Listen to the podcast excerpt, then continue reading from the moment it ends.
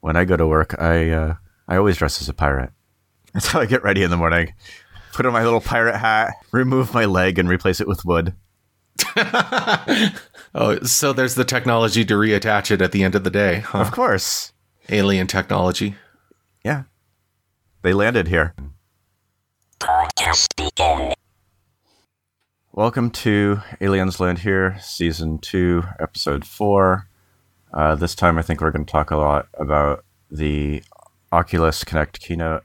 Every year, Oculus does an event called uh, Oculus Connect, where they get together a bunch of VR developers and have a bunch of sessions in sort of a similar vein to Google I/O or WWDC or Microsoft Build or all of those other big developer platform conferences.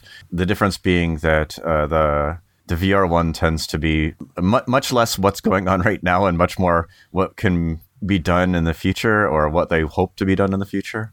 Every year I think about going, and every year I don't end up going, even though I do have kind of an interest in VR. Uh, where's it located? Bay Area, basically. This year I thought that the the overall keynote was fluffy until they got to Michael Abrash. I was just a little bit annoyed by their style this year. It seemed to be divided into two very distinct parts. The first part was for the Quest, which was announced there at the conference. And then the second part was Michael Abrash talking about what was going to happen within the next five years. The part in the beginning where they were talking about the Quest well, did have some interesting stuff there. So the Quest is what their previous uh, Santa Cruz demo with the inside out tracking turned into. Uh, a couple of years ago, they did their initial demonstrations of uh, their Santa Cruz with the inside out tracking. And this year, they're finally ready to announce it as being an actual product. And the idea here is to have a completely self contained VR system where you don't need a PC, you don't need a phone, but you still have a lot of the things that are needed to have some really good VR immersion like the six degrees of freedom and uh, to a lesser extent hand tracking. And so they they did this announcement. The interesting thing, and it was brought up in uh, the Carmack keynote, is that uh, they they have another product called the the Go, which is sort of just a another standalone headset without six degrees of freedom that was sort of like a little step beyond the Gear VR that they originally did with the fo- uh, the Samsung phones. The interesting thing there is that the Quest was actually started before the work on the Go was started.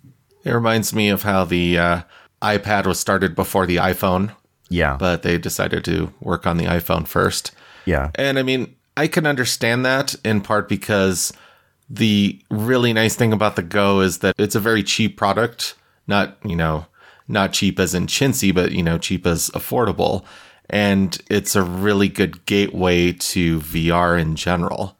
Well, that price point is a really good gateway to VR in general, but I would argue that I don't think that they really should have even released it. I think that they should have gone directly to the Quest for mobile, and that would have reduced the player base. But I think that the six degrees of freedom is important enough that no VR headset should be really without it. I guess the question here is when it comes to people going around with the headsets that they own and showing them to other people, is it more likely that somebody who puts on a quest is going to then immediately shell down the $400 to buy a quest or somebody, you know, um, somebody getting a go, putting that on their head, will they be more likely to shell out the smaller $200 amount for it? That's true. From a business perspective, it probably does make more sense to have the $200 go. But from a people being happy with VR perspective, because there's a good number of people that would try something without the six degrees of freedom, decide they don't like VR, and then never try it again. I mean, I could see that with my experience with the Gear VR. Right. One thing of note that uh, Carmack had said within his keynote was he said that 80% of people who um, have the go were first time VR people. Oh, I thought that he was talking about 80% were people that just do media, but he also is also 80% were first time VR. Check we'll have that. to double check that. yeah. Which I had taken that to mean that, okay, the reason for even putting out the Go is the fact that uh, it is $200 is a magical price point where a whole lot more people will try it out. The $200 pr- price point becomes it becomes within spitting range of an impulse purchase for someone who is relatively affluent. Sure. Whereas $400 is generally someone who's thought, probably thought about it for a bit. And you had said earlier that uh, the big fear is somebody will try a Go or a Gear VR, put it on once, and then never try VR ever again. On right. the other hand, maybe there's the possibility that someone will end up getting a Go and then be excited about what's possible in the future. I'm not entirely convinced that's the case. Um, as I've mentioned in previous podcasts, I've been following the VR stuff since before Oculus was even founded. And uh, when they did the initial Kickstarter for the dev kit, I got one of those. And when I showed it to people, most of the people thought it was cool, but then they never, a lot of the people basically never wanted to try it again. And if I was able to convince someone to then try the initial consumer version of the Oculus headset, then they typically understood, oh, yeah, this is way better uh, than the other thing, I could definitely see doing more of this in the future. I mean, yeah, I remember that with the DK1. It's just, uh, I think a big part of it is having imagination and seeing where it's going. Yeah, and that that is a, a big problem with a lot of people is they have they have no imagination. They need to be shown. and I mean, even people that think they have an imagination and they try to imagine it, it's it's still pretty different when you actually try something compared to when you imagine so then they they had a little bit of platform update stuff. Most of it like sort of sort of felt like repetitive fluff. They had the the lady that was spinning around all the time, and they didn't say actually a lot. Um, is that sort of the impression that you got? Uh, in some ways, I mean, the uh, lady spinning around is trying to sell people on the quest. Which I mean, I understand that uh, when you end up announcing an actual product, at a developer's keynote, you have to balance what's targeted at developers compared to what's targeting at potential customers. Yeah, and I can definitely understand that. But even if even with potential customers, like they, they want to see at least some sort of indication of what it looks like. Um, and they didn't really do that aside from like some sort of sideways glances at the tennis game that they're dem- demonstrating like you can see reflect you can see it in the, in the, little lens that they had up with when they were doing the full device there. Um, and they and, it, and, the weird thing is they have like other stuff that works that they could have shown but they didn't. That whole video with the kids from the 1980s going whoa at different yeah they needed keanu reeves in there in order for that to work. Oh. it doesn't work without him. They should just scrap the commercial unless they can get keanu reeves in it also, it didn't show any actual game footage again. You would think, if anything, that if they were going to do an ad with this, that they would incorporate it with the Star Wars game. Yeah, this, they showed a bit of the Star Wars game, but not a whole lot. But I mean, if anything, that's more compelling. After all, uh, you can go to Best Buy right now and they sell a VR headset that is specifically for playing a Star Wars game. They do? Which what? What is that? Lenovo Star Wars Jedi Challenges AR headset. It's an AR one, not a VR one. Yeah, I had recalled going to Best Buy and seeing a uh, seeing a headset where for two hundred dollars you could basically play a one Star Wars game. Oh, so that is an AR thing. Well, one that looks pretty awful. yeah, it looks like they they have like a little hollow projection thing that shows up in your living room. So yeah, A- AR definitely. Oh man, I really wish they didn't sell this. I'm going to Best Buy and I'm seeing something that was being sold for $200 where you're basically playing one Star Wars game. Presumably some people bought it. Uh, I'm guessing. I mean, it had it had floor space for it. Okay. I mean, you're going to have the Quest, which yes, it's going to be $400, but you have something that's very strong IP. Yeah. Why would you not integrate this into your initial um, advertising campaign? My guess is that it's still early enough that they're afraid to. Something could go wrong. They have a bad feeling about that. so it's it's worth talking a little bit more about the role that the Quest fills in sort of the the ecosystem and how it compares to uh, the other currently available op- offerings. In particular, how it will compare against uh, the existing Rift. Since it now has, aside from the processing power, all of the Rift's features. Um, and the question is how important the processing power is going to be. The Quest is unfortunately going to have a Qualcomm Snapdragon 835 processor, which, while it's significantly more powerful than their Oculus Go, it isn't even the current state of the art, which is the 845, and then I guess the 855 will be released before the headset comes out. So it'll be basically two generations behind, even before the headset comes out. Now, there's one of two things that I'm thinking here. Either one is that they don't think that the processing power is as important as other things such as six degrees of freedom and other kinds of things that they end up doing within the headset. The second thing that I'm thinking is that um, in the Carmack keynote, he was talking about Qualcomm having um, some dedicated chip space for doing um, some kind of operation. I thought it was a, a chromatic aberration related thing.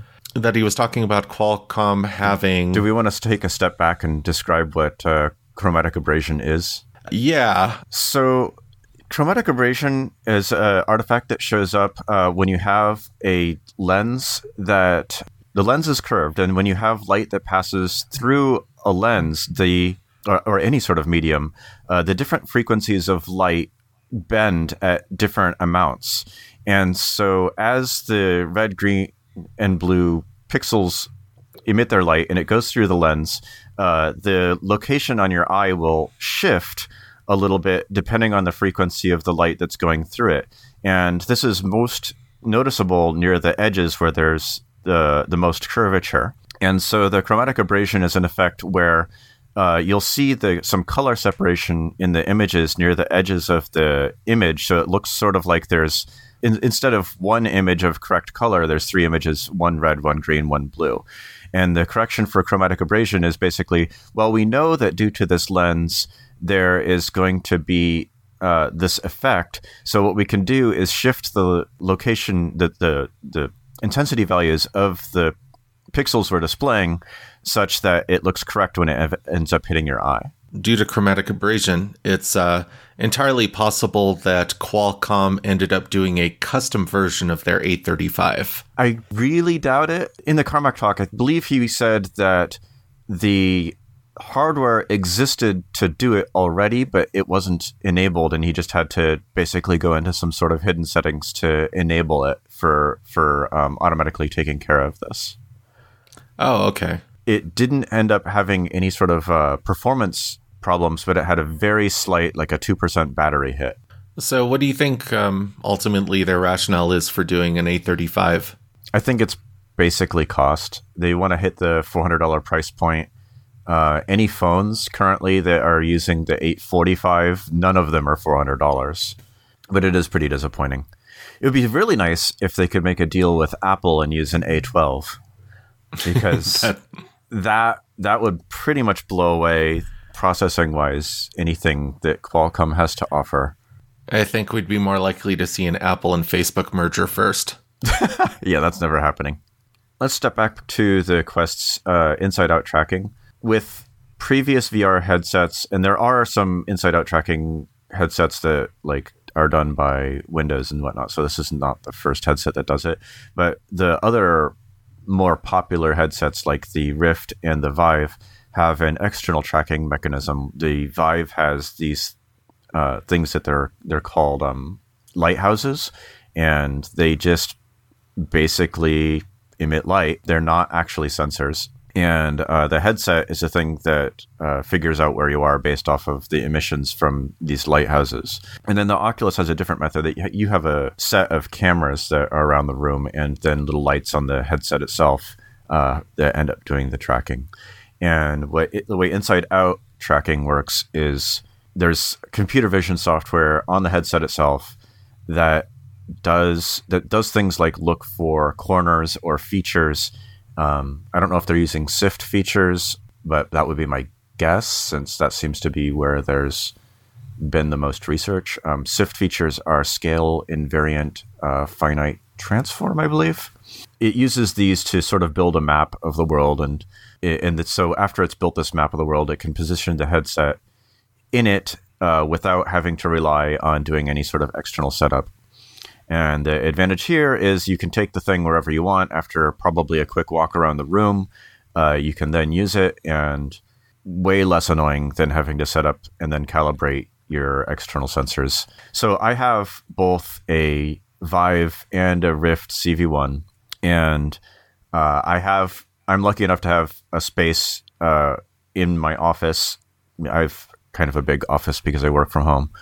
Uh, that I can set it up, the, these cameras up, but it's still really annoying because if they get bumped, which does happen, then I have to go through the the setup and the Guardian process again and whatnot. Uh, so it's really it would be really nice to not have to deal with any of that. Just to clarify, the Quest is only using camera sensors. It's not actually projecting anything like infrared similar I, to the I Kinect. actually don't know if it's projecting something or not. And that sort of makes me wonder if it will work in the dark or not. Um, since if it's not projecting anything and it just uses the ambient light, then it would not work in the dark, which seems like a pretty major downside to me. Now, um, conversely, um, if it's really light outside, would there still be issues with infrared, like using that within a light environment? That that is a problem with infrared. I know that it has trouble sort of outdoors.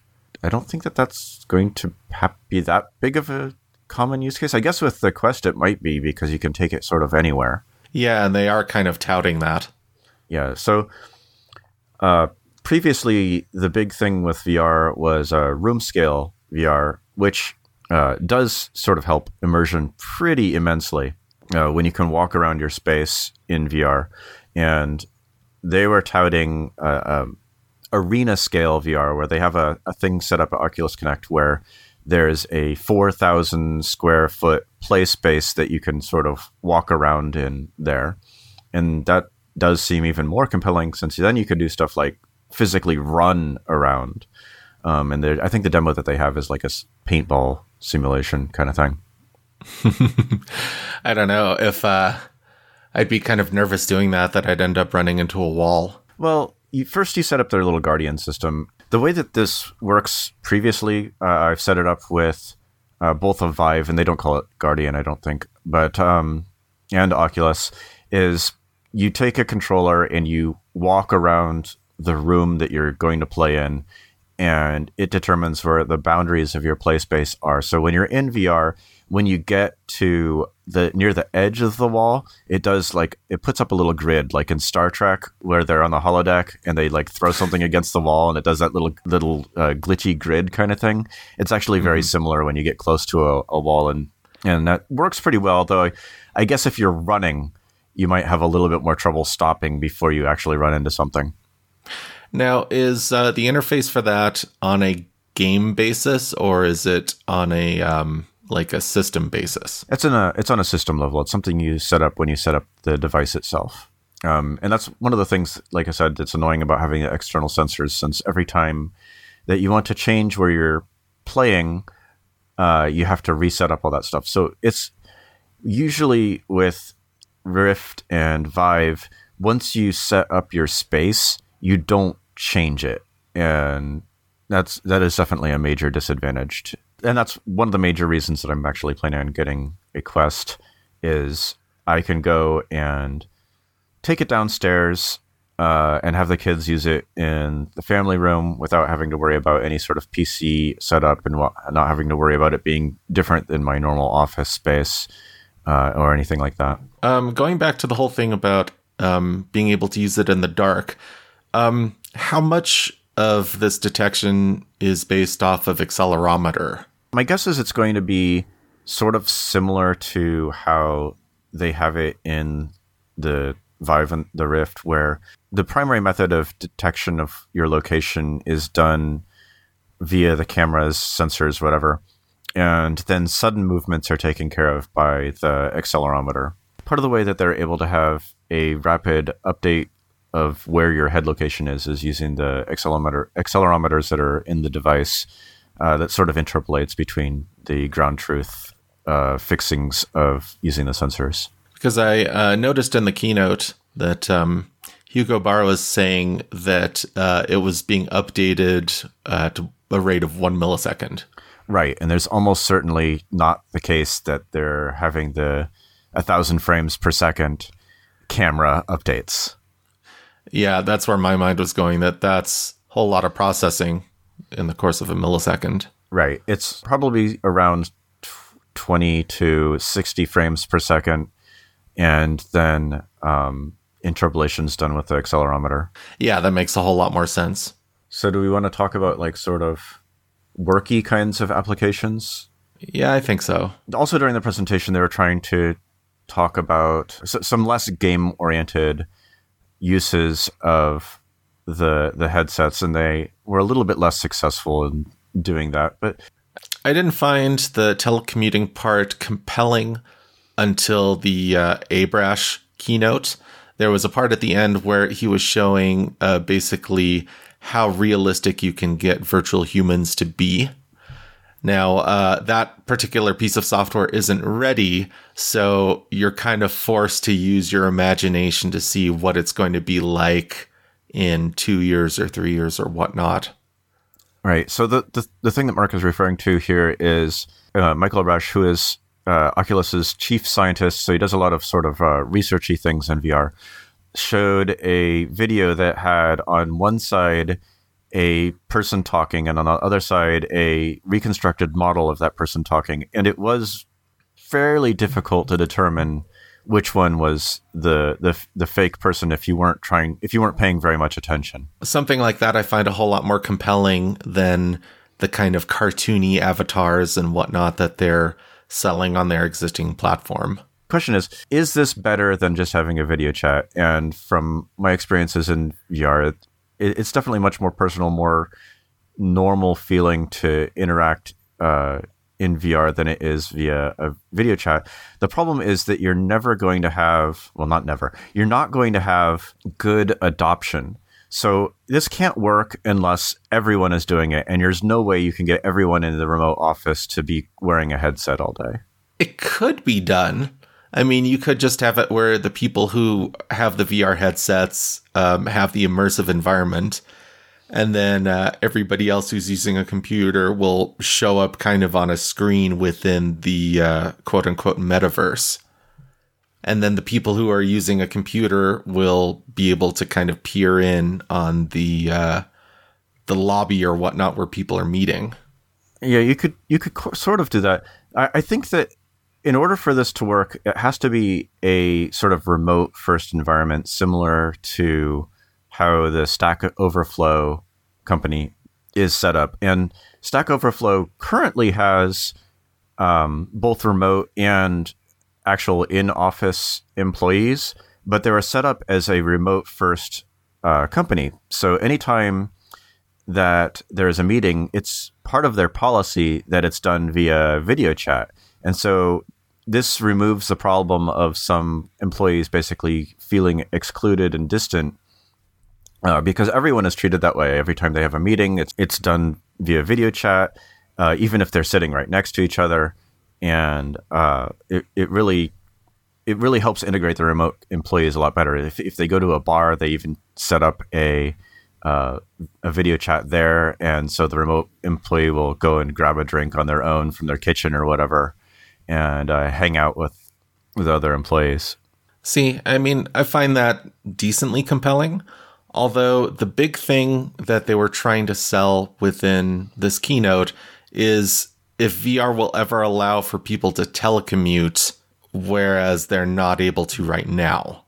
Similarly to how all Stack Overflow interactions are need to be remote first, this if a company is to work going to work like this, they all they have to be sort of VR first in that you don't have any interactions with other employees unless you're wearing the headset. And I think that's sort of the only way it could work well. Now, the question is do you foresee a whole lot of companies trying to dive in on that approach within the next three to five years. No, definitely not. The other thing having to do with uh, working in VR is sort of the virtual desktop thing. And you can set up something that's reasonably compelling there by having essentially positioning monitors all around you uh, to have a, a, a workspace that's bigger and expansive than you would otherwise have. Uh, there's a little bit of a problem there when you're actually trying to go and work from a comfort perspective. And when I tried doing a virtual desktop thing, uh, that was one of the major things that I ran into. That and not wanting to work while in Windows. see, uh, for me, the big barrier I could see with doing any kind of work like that on a virtual desktop is just the resolution of the display. Yeah. So the pixels per inch that you're going to get with a VR headset is going to be much lower than if you're just sort of staring at something in front of you because it has to cover a much wider field of view uh, with roughly the same number of pixels. For me to even try it, they would have to go to a 4K by 4K per eye display. Problem for me with trying it is mostly the OS and having something on my head. It does work very well for getting you to focus on something.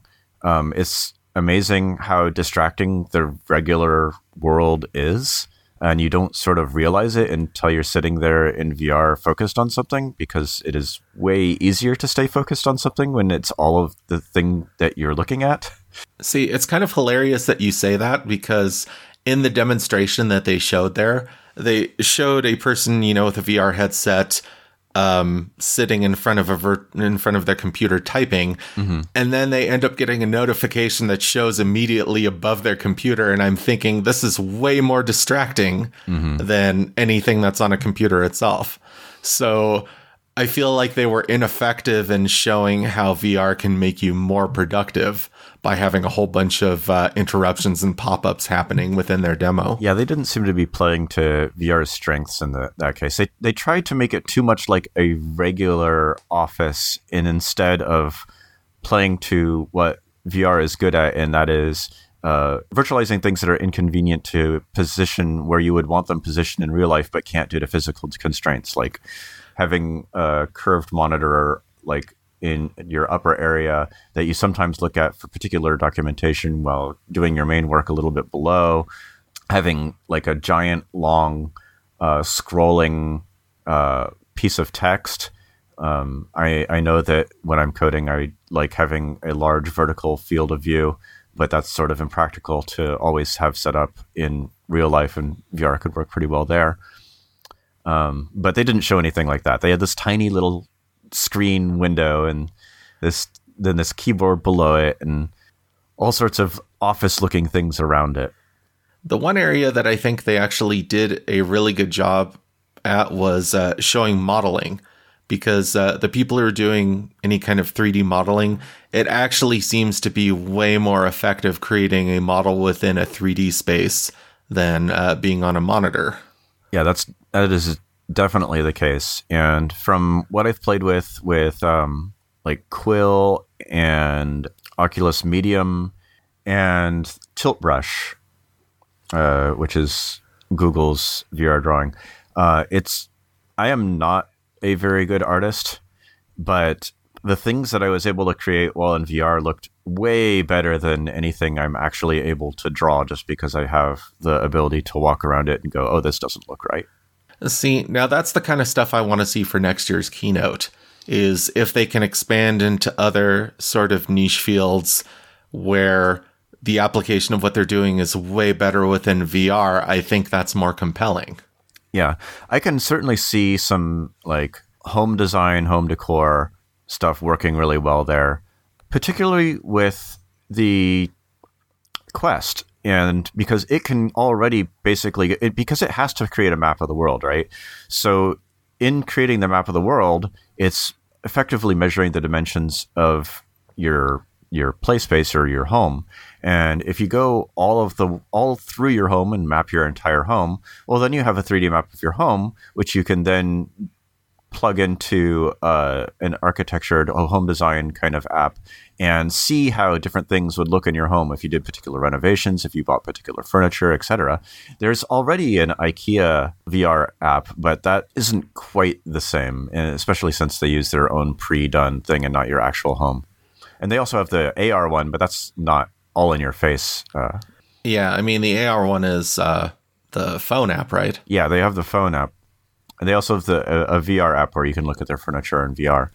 But that one doesn't integrate what your home actually looks like. See, I'd like to see more stuff like that. Am I going to pay $400 in order to uh, be able to better preview IKEA stuff within my house?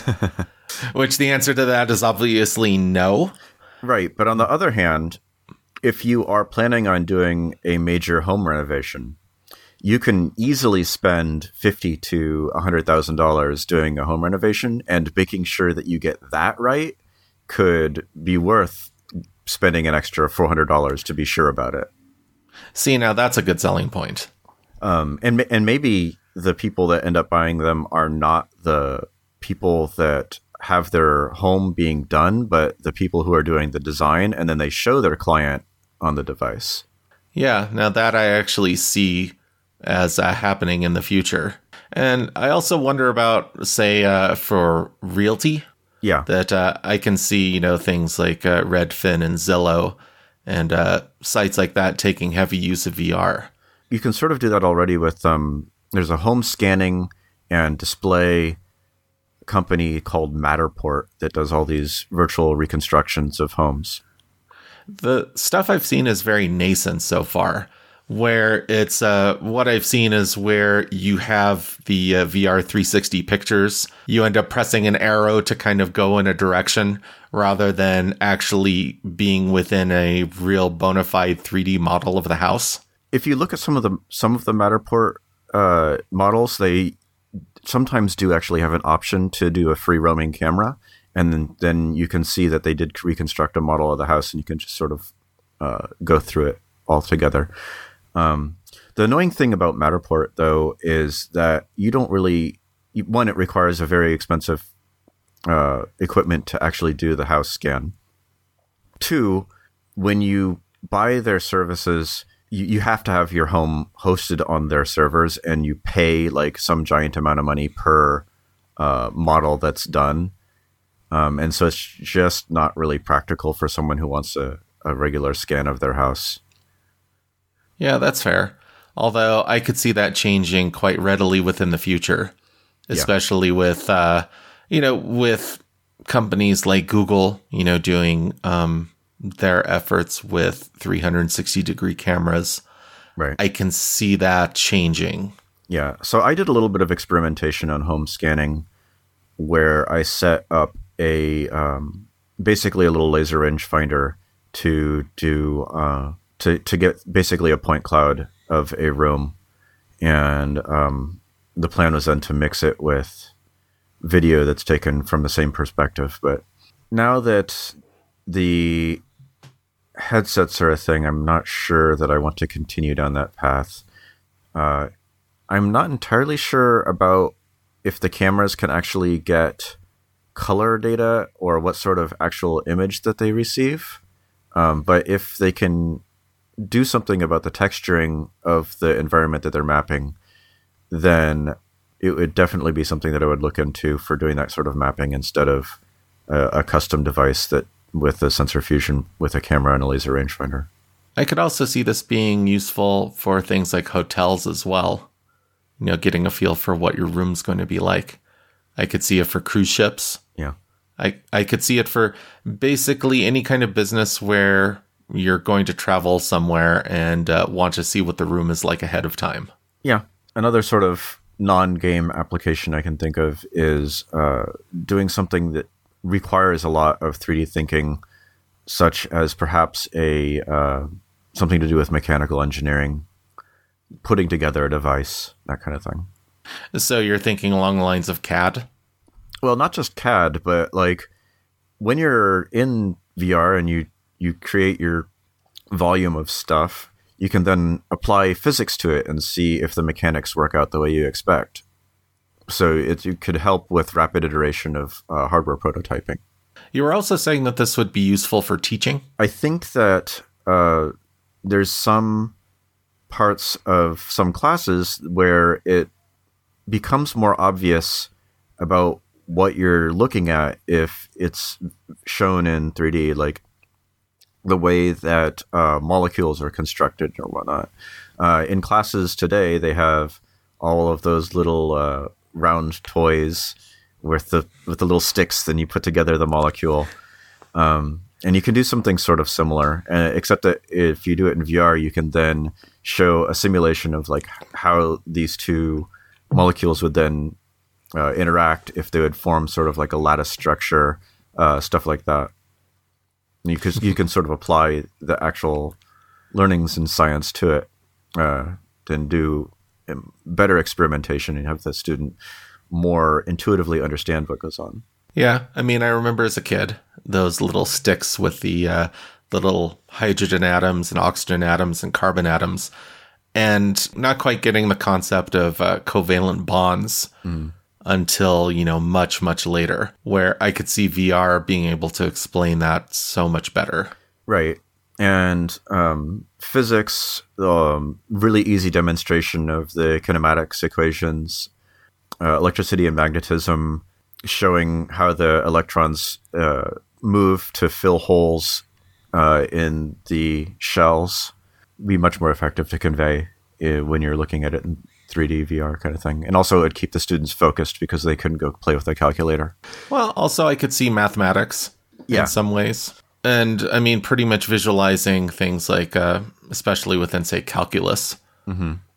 and you know, understanding the relation between, uh, you know, things like integrals. Right. So I, I, I think it has some good use use cases there. Uh, actually, getting adoption of it might be difficult.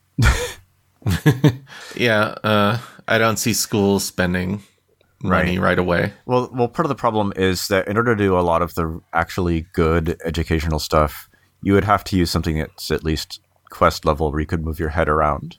Yeah, but the problem is that school funding is such that at best they would be spending Go money. I guess this leads into what you see happening with Generation 2 items. Now, uh, within the keynote, what I got from it is that they're going to have basically three different product lines moving forward. That uh, eventually there's going to be a generation two of the Go, the Quest, and the Rift. So the Quest was sort of positioned as the final device in generation one of VR. And that devices that show up after this, they consider sort of generation two of VR. And I think their next major thing is uh, Half Dome, which is sort of the next Rift update, which all I really know about it is that they're probably going to increase the pixels per inch and they're definitely going to increase the field of view. I think what they're doing is they're establishing price points. So what I can foresee happening is that eventually all of the features that are within the quest will eventually go down channel towards the go. So I can yeah. imagine there eventually being a go to that is, uh, you know, effectively a quest. Yeah. Effectively a quest. Yes. Yeah. It's, I, I sort of thought of it like they're going to end up having two mobile models, uh, uh, that are sort of positioned like, uh, what Apple does when what Apple does nowadays, where the previous high end model becomes a, a, cheaper model, and then they're going to have the Rift, which is sort of just their high end PC stuff for the more enthusiast market. Say a year or two years down the line, is the Go going to stick around and just become cheaper?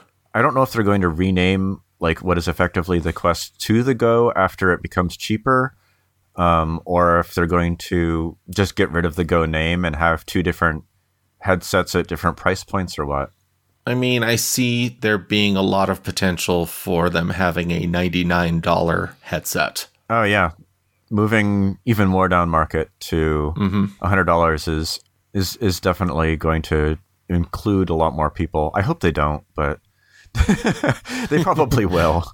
The thing about the Go is um, is the Go something that somebody is going to use as a primary gaming console, and uh, I'm inclined to say no. That Yeah. it's more of a it's more of a novelty compared to a person having a PS3, PS4, Switch. Right. And one of the things that Carmack pointed out is that roughly 80% of the usage of the Go is non gaming related. It's consuming media like watching movies or whatever, which is interesting. I suspect a lot of it is in bed. Watching a movie, if you're laying on your back, then it doesn't matter as much if your head moves around and it tracks it. Going back, having the Quest as something at a $200 price point, I think is very compelling. Oh, yeah, definitely. Which, you know, which someday I see that it's going to be that. right. That may entirely be why they chose the Snapdragon 835 because they anticipate that the chip's going to get a lot cheaper and they're going to make it uh, make the price of it go down. And I think that the Quest has enough features that it'll get people who were otherwise interested in VR interested in VR. Um, and even for people like me, uh, it's interesting because of the lack of wires completely. So I want to be able to just throw it at my kids and have them be able to use it. Because right now, if my kids go, I want to play with VR, I have to go and boot up my Windows PC, make sure all the cameras are connected and still working, and then launch the application that they want to play, which is usually Job Simulator. Um, sometimes it's Minecraft. Um, those and the Seth will also play Superhot, and I think Superhot is a really, really good demonstration of what VR can be, and it's really good that they were able to get it uh, onto the Quest. Uh, have, are you familiar with that game at all? No, no, I'm not. So the way that Superhot works is it's a shooter, but it plays a little bit like a puzzle game. And the reason that is is because in that game time only moves when you move. And so if you go and shoot at an enemy and they shoot back. So when you fire the gun it does real time for a sec for just a little bit of uh, time. Um, but then after that, you it time stops and it doesn't move until you start moving. So you can see the bullets moving through the air, and you can physically dodge the bullet. It's very Matrix like. Oh, huh. The graphics are sort of like these basically red men running around, and it's a lot more compelling when you're actually in it because they they feel like glass. So you hit them and they shatter, um, which works well I'm, I'm tr- imagining if there were haptic feedback that what your head and your hands would shake. Uh, well, there's a little bit of it. Anyway, so you you can do something like the guy is running at you with uh, a knife. When he gets to you, you punch him in the head. His he shatters. The knife flies out of his hand, and since time only moves when you move, it's fairly straightforward to catch the knife in midair and then throw it at the guy in back of him who has a gun, who then shatters. The gun flies uh, at you. You catch the gun, you rotate around, and then you shoot at another guy it it's the thing that gives you the best feeling of being in the Matrix as I have ever played. Yeah, that sounds really compelling. I'm going to have to try that out. Definitely. And so that's going to work on the quest. So that's I was going to say, from what I had seen graphically, there's something about it that kind of reminds me of Rez. Oh yeah, a little bit. Speaking of which, I hope that Rez is ported to the Quest. I think that'd be really cool. Yeah. Right now it's uh, on the PlayStation VR in addition to Vive and uh, Rift can play it. Uh, and I played it on the Rift. And uh, the while people who played the old game didn't uh, often didn't like the new level, if you play it in VR, it is a much much different experience and is way more compelling, I think, than the other levels. Um, how is the PlayStation VR compared to the Go, the Rift, the Quest? So the PlayStation VR, I don't have one, um, but from what I have heard, it's just basically a little bit of a step under the Vive and the Rift. It the resolution isn't as high, the graphics aren't as powerful because the PS4 isn't as powerful. It's supposedly the most comfortable one to wear, but you can't really turn around because it uses the the little eye camera, the PlayStation Eye camera, to do the tracking of the controllers. Uh, Sony went. Nobody used the PlayStation Move stuff, but hey, we can use it in VR too. And so you can't really turn around, um, which is pretty limiting. They shoehorned their Kinect competition into something that could be used for VR. The other advantage of the PSVR is it has Sony's support. So it has probably it not anymore, but when it came out, it definitely had the best selection of like AAA style games, and supposedly Resident Evil on it was really good. Horror, by the way, is another thing that VR does incredibly well. It is it is very unsettling.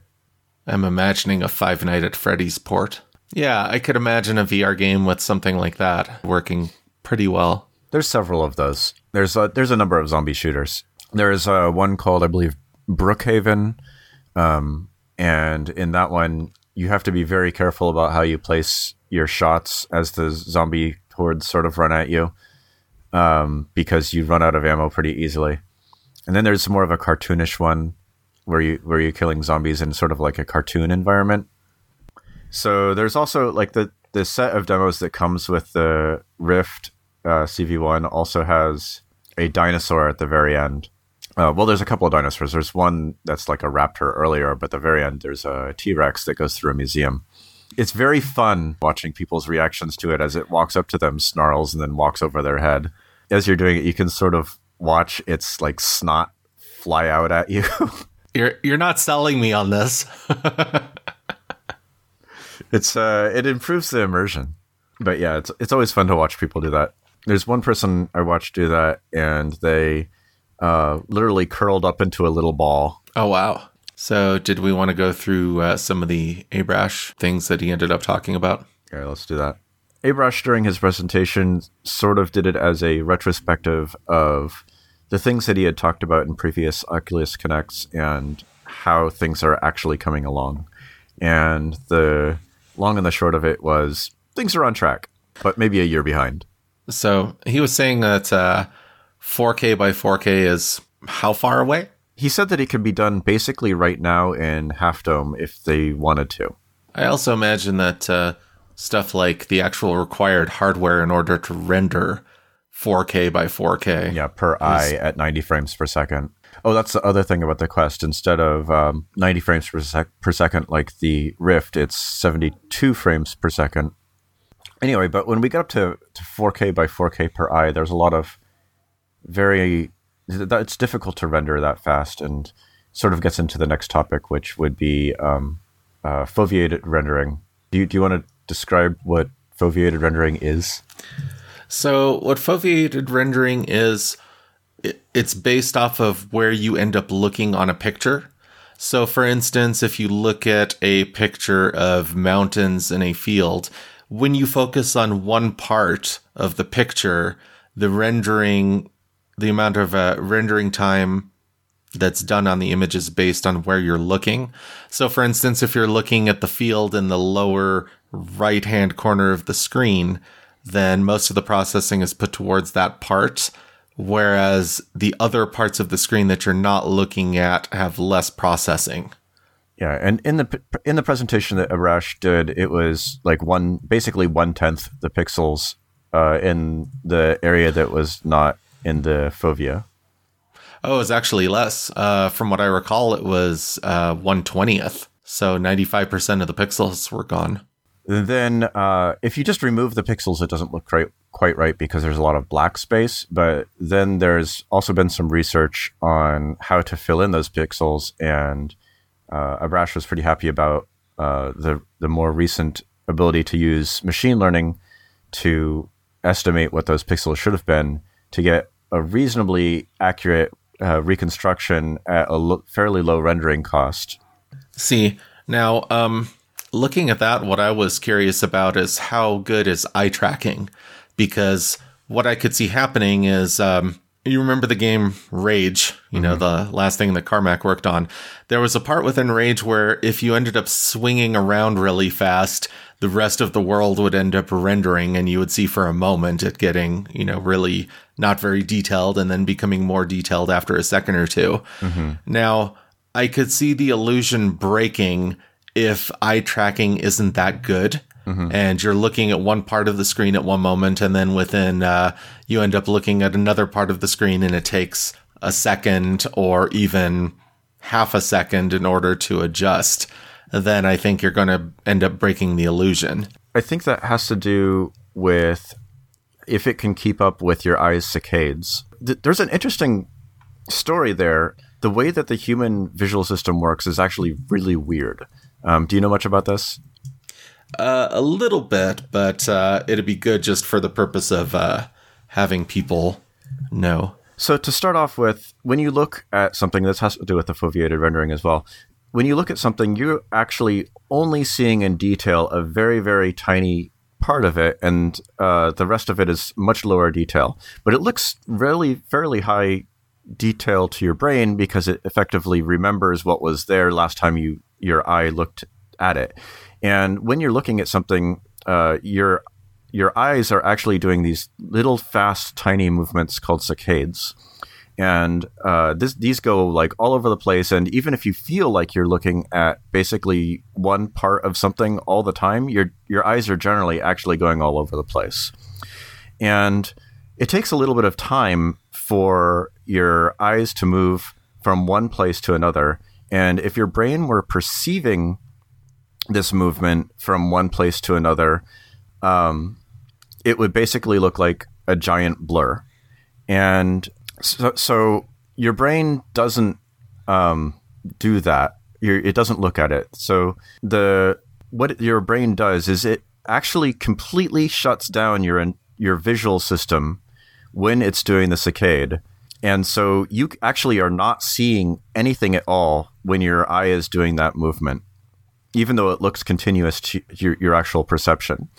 And the the weird thing in there is not only do you not see it that that those images, your brain does not fill that in with what ha- happened. Uh, like uh, it doesn't use like the previous image, like you would expect to do something like if you're making a video and just have that uh, sort of cached when you do the movement. No, no, no. Your brain goes and adjusts your perception of time so it feels like there is no gap because your brain has adjusted your sense of time when you're doing the movement from one place to another. You, you can actually test this out for yourself by looking at like a continuously moving uh, analog watch and then like sort of looking away and looking back. And the hands will actually appear to be moving at a different rate of speed than you would expect because your brain has adjusted the time in between what period of time are you talking about when it comes to that sort of delay of your your mind turning off? Um, so basically, your brain acts as though that time that that the, the the period in between the saccades didn't exist, and it stretches it out such that uh, it feels continuous to you between those movements. Getting back to VR, if the tracking can be as fast as your your saccades, the time it takes be- to, to, go from one fixed point to another fixed point. If you can do the adjustment in that amount of time, then it would be perfectly sufficient. I think it takes about 20 milliseconds. So as long as the tracking uh, can figure out the new position and render it within 20 milliseconds, you're okay. Uh, that's a pretty decent target, although I could see there being potential drops depending on uh, what you do, what you're doing, and what kind of scene you're looking at there. So in something like this, would the actual geometry I the geometry of the scene would still be within the system. It's more along the lines of just not rendering individual pixels. Uh, yeah, the geometry would stay consistent. It would be like the the path from uh, the geometry and the textures and everything to something that's actually output uh, involves a lot of steps and generally multiple passes. Part of this is applying shaders to the pixel and applying um, other sorts of little transformations. And when you don't have to do that uh, for a whole bunch of the pixels, you save the majority of the rendering time. One of the things I'm curious about then is how effective is their eye tracking? Like, um, what percentage of the time is the eye tracking correct? What kind of latency they have when it comes to tracking a specific eye movement? Yeah. So I know that like a couple of years ago, when they were talking about it, they were sort of frustrated with it um, because it was difficult to. It was harder than they would have expected to determine where the person is looking at based off of uh, the eye tracking, and it seems like they've gotten a lot farther.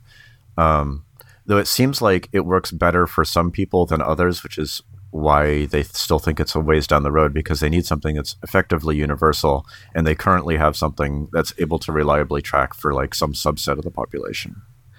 Uh, so, did they give any kind of information on what criteria would make it where they can effectively track on one person and not on another? Is it criteria like eye color, prescription, using glasses? Like, uh, yeah, they didn't give any information about that.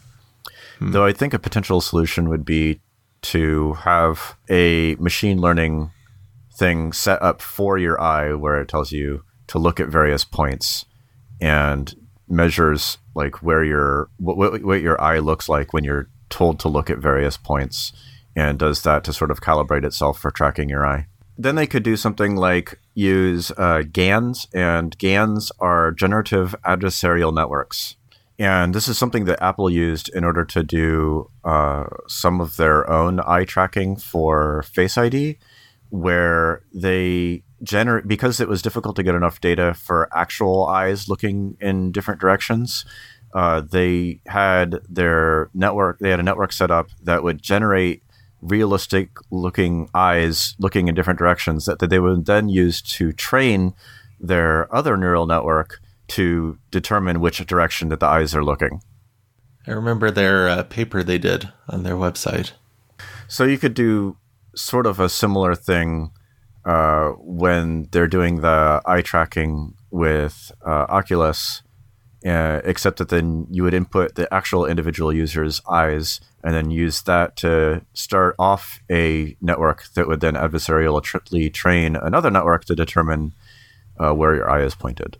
Are you talking about potentially sampling all of the users who are using that specific Oculus device and then uh, uploading that information back to a server and doing training on it and then uh, incrementally improving it? Well, there's that. I mean, to start off, I would, I would imagine that they would create a network that is as sort of as wide reaching as many samples from actual different people as possible. And then when it gets to an actual user's home, it could then use that network as uh, an inception point and um, then train the last layer based off of the actual users that are using that particular device. I mean, kind of similar to what Tesla is doing with autopilot. Well, autopilot is having information fed back about every person driving, um, but it isn't necessarily updating the local model. Um, here, I was talking about also updating the local model to, to specialize for the, the specific people that are using the headset. Oh, you're saying fix the local model on the fly as opposed to, in the case of Tesla, Tesla pushes out an update that ends up fixing. Right, um, that, that, integrates the, a whole bunch of people's yeah. data. And yeah. uh, the, with Tesla, you have basically just a few different kinds of cars doing uh, the same kinds of input. Whereas with eye tracking, you have lots of different people that have lots of different features. So you might get more benefit mm-hmm. from personalizing, having a, a, a separate uh, local network where the last layer is trained specific to the person. So, how long of a calibration process would you end up foreseeing? Uh, if it's longer than a couple of minutes, nobody would do it. so that, that's kind of an upper bound by necessity. um, it's possible that they would just have like my guess is they would ha- try and have a network that's as good as possible, and then have like an optional make this better kind of step? Well, I could see it where it's one of those things where if they end up getting 90 to 95% of people mm-hmm. pretty good from the get go, then they're in a pretty good position. And then the remaining 5% can improve based on local calibration. Right. We've seen from stuff like Touch ID and Face ID that people are not completely opposed to doing a little bit of setup beforehand. Yeah, it's all based off of what they're getting from it. Right or another one of the things that Abrash uh, talked about were uh, improvements in uh, display technology, lens technology, uh, including varifocal displays and uh, pancake displays and waveguides. Well, I think what he said was was that there's a trade-off between your field of view and how this is with the pancake lenses. So pancake lenses are a bunch of lenses basically sitting on top of each other. You could have a really wide field of view, or you could have a really thin device. And uh, what about waveguides? So that was the one I believe where you could have super thin displays basically by having the signal go in one part and the uh, optical signal bounces back and forth inside the glass with ex- uh, exiting at various points in the uh, from the glass to your eye. So you could end up having super thin display, super thin optics with uh, out sacrificing resolution. Yeah, we was talking about 200 degree field of view. Yeah, so these these seem it it seems like the way forward actually. I was um, really intrigued by the uh, talk about focus. That uh, he was one of the things that uh, Abrash was talking about was um, the idea that they can realistically simulate focus, where uh, if your eye looks at one part of the image, that uh, the stuff in the background ends up looking out of focus. Mm-hmm. I take it that this doesn't actually affect um, how far near you're focusing your actual eye, but it's rather just eye tracking and simulating um, simulating the appearance of objects being uh, close or far. Yeah, correct? that's that's sort of the that's sort of the impression that I was getting as well. Um, in that it was trying to determine what your eye was focusing on and adjusting the image appropriately, but it could also be something like a light field display, uh, where uh, if the effectively the light comes in at uh, different layers, and so depending on where you're looking, it actually does have a different image that you would be seeing. And see, now I find that compelling. Where if your actual eye needs to uh, change focus in order to see a specific object, I mean that's uh, that sounds incredible. Right. Yeah, it would be nice to do it directly in the optics, but uh, doing it in software seems more likely. Right. Yeah, because you're actually looking at uh, limitations of the laws of physics in this Right. case. But I, I think that I think that was supposed to be one of uh, the Magic Leap's big things. Uh, in is that uh, it would have variable variable lo- distance levels, focus levels, kind of things. so is that what Abrash was talking about when he was talking about varifocal displays? I th- it might have been. Um, so the Magic Leap gave the impression, but it wasn't actually that there was going to be a continuous light field. Um, but instead, they basically put, I believe, four waveguides at different levels. Palmer Luckey did a review of the Magic Leap where he discusses this and was sort of disappointed by it. Is Palmer Luckey still affiliated with Oculus in any sort of way? No, he's not. Uh, but he did do a review of the Magic Leap, which is actually worth reading. How much did the Magic Leap retail for again? A lot. It was like two th- like two thousand dollars or something, or fifteen hundred or something. Oh my god. And it's basically the Hololens. It would have been cool if they released it like two years ago, three years ago. Well, and also uh, for a lot less because I mean you're only going to get hardcore enthusiasts dropping Yeah. that kind of and coin. it has sort of the same sort of um, field of view restrictions as uh, Hololens it does. what is the field of view on It's Hololens? only like forty degrees. That's the major thing that stopped me from even trying one. I'm not going to bother with anything that's less than ninety. That's like uh, getting into viewfinder territory. looking through a little window at the world. It's possible that in their early prototypes that they demonstrated to people with because originally Magic Leap had this giant setup that's like stationary that they had people do their demos through instead of a headset. It's possible that they had more a more continuous field of view kind of thing there, um, but that wasn't practical in an actual shipping device or not field of view, um, focus levels. Though there's a sort of a lot of sales puffery involved with uh, Magic Leap in general. There's an image of one of their original prototypes where they had people going and looking at it, one of the fixed ones, and there's like all these uh, wires that are going into it that are glowing and stuff. And supposedly, all those glowing wires did absolutely nothing. They just made it look cooler. I think a lot of people are upset because they took a lot of venture capital that would be otherwise better spent uh, on some more promising startups, VR startups, because they took like a billion dollars in venture capital. Wow.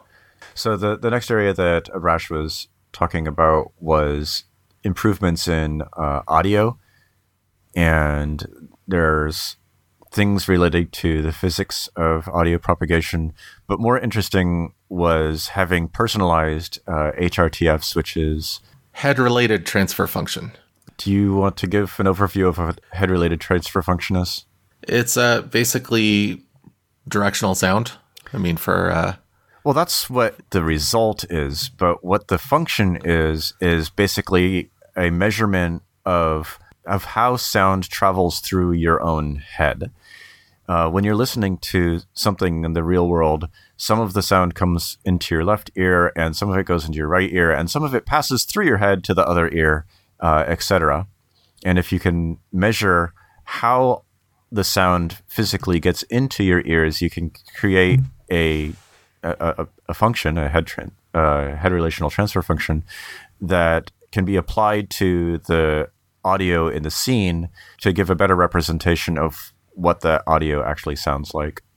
See, now I found this fascinating not just for VR, but for uh, audio in general, because uh, I'd like to see this used on not only headphones, but I mean, if possible, smaller earphones as well. The problem being that it takes a lot of effort to create your own personalized uh, head transfer function. Yeah, uh, he was saying that it took a whole bunch of modeling of his ear. Uh, but the end result was uh, the. Do you want to describe the demo that it, that was given? So in the demo, um, they had him sit down, and the uh, woman had what looked like a cassette player. And uh, what she would end up doing is he had headphones on, and she would hit play, and uh, what he did is he ended up closing his eyes and he would end up pointing where the woman was. And at the end of the demo, it turns out that the player wasn't playing any sound at all. It was entirely coming from the headphones or earphones that he ended up having on. Right. And Abrash said that it took a lot of mental effort to re- to feel comfortable with the fact that it was coming from the headphones because it felt so much like the audio was actually coming from that part of the room. But even without having a personalized uh, HRTF, there's there's like a good human head approximation that's done sometimes with uh, audio measurements. Like uh, a lot of the ASMR stuff, I believe, is recorded with a model of an actual human head with microphones on both sides to get to approximate the the sound coming into a real person's head uh, to make them feel more like the audio is coming like right next to their ears. There's like this famous barbershop audio demonstration that demonstrates how realistic a sound can be if the sound is recorded in such a way that it, there's a something that's like a human head in between the microphones where uh, where would you see stuff like this? I mean, you're not saying that it's just regular people on YouTube, right? Uh, it could be if you get two micro. The, the important thing is to have uh, two relatively decent microphones, and you put something that's similar in density to a human head in between, and you put the microphones where the humans, where the, the model head's ears are. Now, I've seen a decent number of ASMR recordings where they have two microphones, but I don't think I've seen one where there's a actual model of a human head between them. I just know that at least a couple of them were some of the audio demonstrations where they demonstrate uh, the ASMR response are recorded that way. Yeah, if you find any examples, please uh, put those in the show notes. Uh, the next area where he had made predictions was haptics, uh, particularly with like hand feedback. That's an area where he thought it was pretty far off, but given recent experiments, thinks maybe next 10 years is possible. Now, uh, do you think the problem was uh, with actual implementation within like a real product? Or do you think it's, uh, you know, there's actual more issues that need to be solved? Because the example that they showed within the keynote was of a woman playing Jenga. Mm-hmm and uh, you know putting a rubber ducky on the tower and then knocking it over. Mm-hmm. But um, that looked decently compelling. It looked like, you know, wearing gloves with a whole bunches of sensors and whatnot seemed like something that would actually work. Mm-hmm. Now, is the problem miniaturization? Since I can't actually feel what that lady was feeling, I don't know what the problems are. it might be that like you it involves like really really annoying wires or something that would be hard to get rid of or or it's possible that if you have feedback that feels right in one way it, it makes other stuff not feel right or whatever. And also like uh one of the things we are talking about as well is that you'll end up having haptics where you'll feel something but you're not going to get any kind of resistance at all. Particularly if you're doing something where you're fighting with a sword the the lack of resistance when you bang into something is a little bit ruinous of the experience. Yeah. So, I mean, especially if you're having your lightsaber fight, I mean, and uh, somebody pushes against you, you're not just going to say, okay, I'm just going to push through. Though, to be fair, uh, lightsabers work a lot better than a regular sword was because in a lot of cases they would, they do supposedly just cut right through stuff. Oh, well, not another lightsaber. True. So you can have lightsaber duel, but you could use one in the game still without the duel. Okay. Yeah, so it would be the type of game where you're fighting against stormtroopers. Yeah. There is a game called um, Beat Saber. Have you heard of that one? No, no, tell me about that. Beat Saber, you know Guitar Hero where the notes fly at you? Yeah. So the way Beat Saber works is the notes are flying at you and then you have to hit them with your lightsaber. Oh, nice. In time with the music. And it's supposedly actually a lot of fun. Uh, is this on uh, Rift? It's yeah, it's Rift and Vive can both do it. Maybe if it's on the Quest, I'll give that a shot. Yeah, the, I'm sure this is the graphics are not that particularly involved, so I'm sure that it'll work on the Quest. With a lot of these games, it's not about necessarily having great graphics. It's about showing you something that you haven't seen before. Yeah. Um, getting back to the haptics, some of the existing haptics are they're more immersive than you would kind of expect them to be based off of what the uh, controllers can actually do.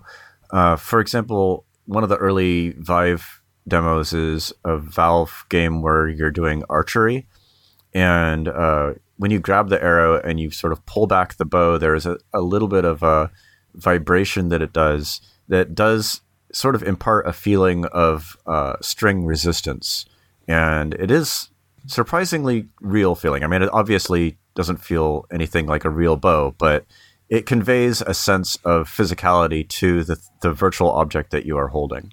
Well, now a game like that I could see actually being ideal in that it makes you feel really, really, really, strong, mm-hmm. as opposed to uh, having a gigantic bow and in real life and pulling it back and having it be really, really hard to do. Yeah. And similar to that is one of my one of my old other favorite VR games, which is called Holopoint, which is another uh, archery game. So the way that that one goes is you're in an arena and there's various targets. Uh, it starts off with cubes and it ends up with like these samurai rushing at you. But anyway, uh, when you fire at these cubes, they fire back and so you can either try and very quickly draw another arrow to shoot the thing that they fire back at you, or you can try and dodge it. So it becomes sort of this little dance where you're firing and dodging, firing and dodging, firing and dodging. It's and sort of similar to Superhot. It's a very matrixy feeling. The problem with that, with the current systems, is you have this cord on you, so you can't do the super intricate movements, uh, like rolling around, like you really want to be able to do when you're playing it. So I guess the quest would be helpful with a game like that. So that's another one that would make a really good quest game uh, with without the wires. So there uh, there is now a uh, an add-on you can get for the Vive where you can remove the wires and you put in a little PCIe board into your machine and it has this I imagine proprietary wireless communication uh, to send the display signal. Yeah, I saw that. Now, uh, I could see that easily happening with the next version of the Rift. I'm really, really hoping they do something like that. I think that uh, Oculus is too focused on mainstream to use a PCIe board, but something like having a adapter that uses Thunderbolt is seems like a very real possibility. one of the things that when it came to the uh, quest that I was hoping for was that there would actually be a separate processing box. Now, uh, I know that it's convenient not having to have something to carry around, but the compromise is the uh, CPU and GPU power that's available to it. Yeah. So, I mean, I guess that's what the Rift is ultimately going to end up becoming in time, is that I can see it being wireless similar to uh, what's happening with the Vive. It's just that you're going to have a whole lot of processing power available, uh, not within the actual unit itself. Right. Yeah, that's that's what I hope. Um, it's unclear just how much resolution you can get up to uh, over the open wireless channels. Isn't there a wireless spec for Thunderbolts? No, it doesn't look like it. It ends up jumping me into a thread, and a person says, "Oh, use AirPlay." Uh, yeah, that is totally not working. Yeah, you're not going to be having AirPlay on an Oculus. No, no. Can you imagine that? Like having a like a one second lag for every movement. It'd be you'd be vomiting within like the first minute. Vomitous rift. All right, so on to the next thing. I, am not exactly sure what you're getting at with comfort. Um, one of the things that Abrash was saying was that uh, with comfort, you have to make compromises. Like, for instance, uh, you can have a bigger battery, you can have more processing, etc., but it's not going to be as comfortable. And in order to have a more comfortable design, it has to you have to end up making compromises in places. And uh, where I was going with that is that if you ended up having most of the processing off of the device itself, you can end up doing more with it. Mm-hmm. Like you can actually have, you know, an actual brick or a cube or whatnot that actually does more of the processing as opposed to just having it on the display itself. I believe that the way that like was it StarTAC? Yeah, I'm not I can't remember who actually did the headsets for uh, Star Wars Secrets of the Empire, but I believe that the way that one worked is you're essentially carrying around the device that was doing the rendering as you're walking around the area. Um, and the way that whole thing was set up is uh, you have the headset and then you have a haptic vest. Um, and then you walk around this like actual, it's like a 15 ish minute, I think, experience at various parts of the country that they set up. I believe they won in Anaheim, Edmonton, uh, Genting, Glendale, Las Vegas, Orlando, and Toronto, I guess. You go in, it's a Star Wars little mini game, and they set up an arena where if there is a physical object in the VR world, there is an actual object there. So you can actually sort of touch things as you go through. The haptic vest means if you get shot, you sort of feel it. Uh, the setting up for the, the arena makes it so if there's lava on the ground, they can have a heat vent coming out of that area so you feel the heat and uh, really becomes much more immersive. But part of that is you carry around uh, the whole computing device with you, I believe. So it sounds like there's a lot of mixed reality elements. And supposedly, from the people who've tried it, it really helps a lot um, in the in the immersion. I, I'm I'm sort of curious how that sort of compares to the Quest and the paintball demo. Yeah. Have you seen any kind of reviews or whatnot so far? No, I only saw the one where the guy was playing Superhot and he thought that it was uh, the wireless nature of it made it better than the Rift implementation.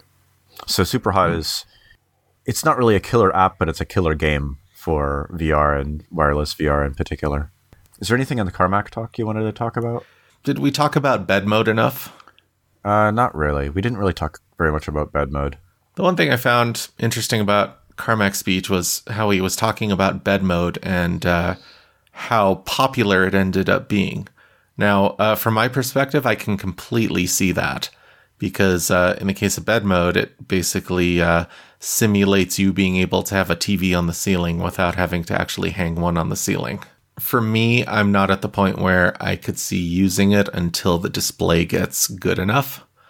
Now, if they're doing 4K by 4K per eye, then I can definitely imagine laying in bed watching a movie or watching a TV show or whatnot.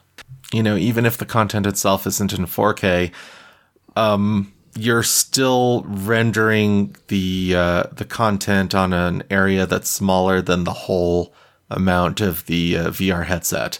You're not blanketing the entire content within there, within the display part itself. Rather, in a lot of cases, you're watching a uh, a virtual screen Mm-hmm. within a room within a virtual room that has your content there, Mm-hmm. and that's uh, only using a smaller percentage of the uh, display itself. If you do do that, you you can get at least 80 90% of the screen. It's it, it ends up feeling like an absolutely massive screen that you're looking at. Yeah, and I mean that part I find really cool. It's just I want the detail to be there because I mean it's uh it's going from my 4K OLED TV to a device that's uh whatever the resolution ends up being per eye. It ends up being a downgrade in that respect, and the one thing you are getting from that is the comfort of being able to lay in bed instead of you know being out of bed. But eventually, when it's 4K per eye, you're kind of getting both. Right. In that case, Yeah, I think we're a ways off from one of those though. At least eh, wireless. eh three to five years. Let's see, 4K wireless, three to five. Uh, I think longer than that for wireless. Maybe wired, definitely. Well, the question is, what uh, if your device supports it? Then, uh, you know, for instance, they were announcing they announced that uh, they have Hulu Go within the uh, Quest. So, I mean, that's basically the VR headset would be doing the processing. Yeah, It's just uh, the Wi-Fi has to be good enough. That's all. and I guess also it depends on if the half dome or whatever ends up being 4K and wireless or not. I mean, there's a couple of other little tidbits with the Carmack talk that I just found randomly amusing. One of them was how he has been dealing with Facebook open source in that if you want to if you want to open source something at Facebook and not jump through a whole gazillion hoops, you just call it example code, and then they'll let you do it. Imagine if it were like that. It's software. Example 3D renderer. Now go implement your own. Yeah, I thought that was funny. I I found his candor to be really amusing. Where he, you know, he would just go up on stage and talk about, you know, this thing I really thought was substandard, and this thing I thought was great. Yeah. And uh, I'm looking at this going, well, you know, yesterday was a completely salesy Yeah. type show. This is why they this is why they put him on the second day by himself. Uh, is this why he got cut off abruptly at an hour 30? No, that that's just the scheduling thing. He always goes over. It's just this time they're more rigid about making forcing him to stop. I wonder if there's going to be any video of him in the hallway. That'd be nice, but there never is. They usually like sits out in the hallway like talking about more stuff for like two or three more hours. Oh my god. I guess uh, you have to actually attend Oculus Connect to get the full Carmack experience. And then there's the other little tidbit that I thought was interesting where he noticed where he started tilting his head and everything got more clear because the artifacts that showed up when everything is aligned with the pixel grids. I thought that was a kind of interesting thing where uh, you can run into issues if your world is aligned with your eye buffers. You know that I found that amusing because usually it's the other way around. Within, uh, you know, I remember old school games where if there was any kind of any kind of rotation, that's where you get your aliasing. Yeah. Instead of reducing the problem, it amplifies it in this case. What do you think of the native hand tracking? I mean, do you see that as something that's going to be implemented relatively soon, or do you think there's too much of a computational cost to that? So the thing about the native hand tracking is I'm not sure it's worth the loss of haptics. So when you're in a VR app, being able to touch something and have the controller vibrate is actually a pretty powerful indicator of physicality. And if it just does the hand tracking, you don't get that at all. So there's like if you're moving, if you're shifting a block around, like there's some puzzle games where you grab onto a block and you shift it around, and it does sort of like a little mm, cement rubbing on cement vibration feel. And if you're just tracking your hand by itself, you don't get that at all. I played a little bit with so there's the a thing called the Leap motion controller, which does hand tracking, and the you can have that integrate the hand tracking into VR. And I played a little bit with it, and for some things it was kind of cool, like bouncing something on your hand. Uh, but for a lot of stuff, it was just uh, it's sort of weird because it was not nearly as immersive as holding a physical controller and pressing a button and having the vibration go into the controller and then, then your hand. I see there being benefit of having both uh, haptics, where you end up wearing some kind of glove, and also native hand tracking, because say for instance, if you're in a virtual space and if a person ends up signing, mm-hmm. you know, you have a deaf person within VR, it makes a whole lot more sense for somebody with their bare hands to be signing rather than forcing them to put on gloves. Yeah, that that does make sense. But in, addition to that, just like if you're doing a meeting or something that doesn't involve actually touching something, uh, mm-hmm. being able to recognize the hands and what they're what they're doing. Now, and also if you're working and uh, you're pretty much typing on your keyboard, it's a lot nicer to not have to wear gloves. Thank you to our 15 trillion podcast subscribers in Alpha Centauri oh. and the other 15 quadrillion podcast listeners in Andromeda Galaxy. All right. We will see you next week, and uh, we're looking forward to hearing back from you within the next one to two million years. Sounds about right. Please don't invade us. Those uh, Patreon subscribers were very prescient uh, in that they knew that our podcast would exist. And so they subscribed bef- millions of years before our podcast existed. if you would like to visit us at uh, alh.fm, that's where our show, show notes are going to be. Talk to you next week. Podcast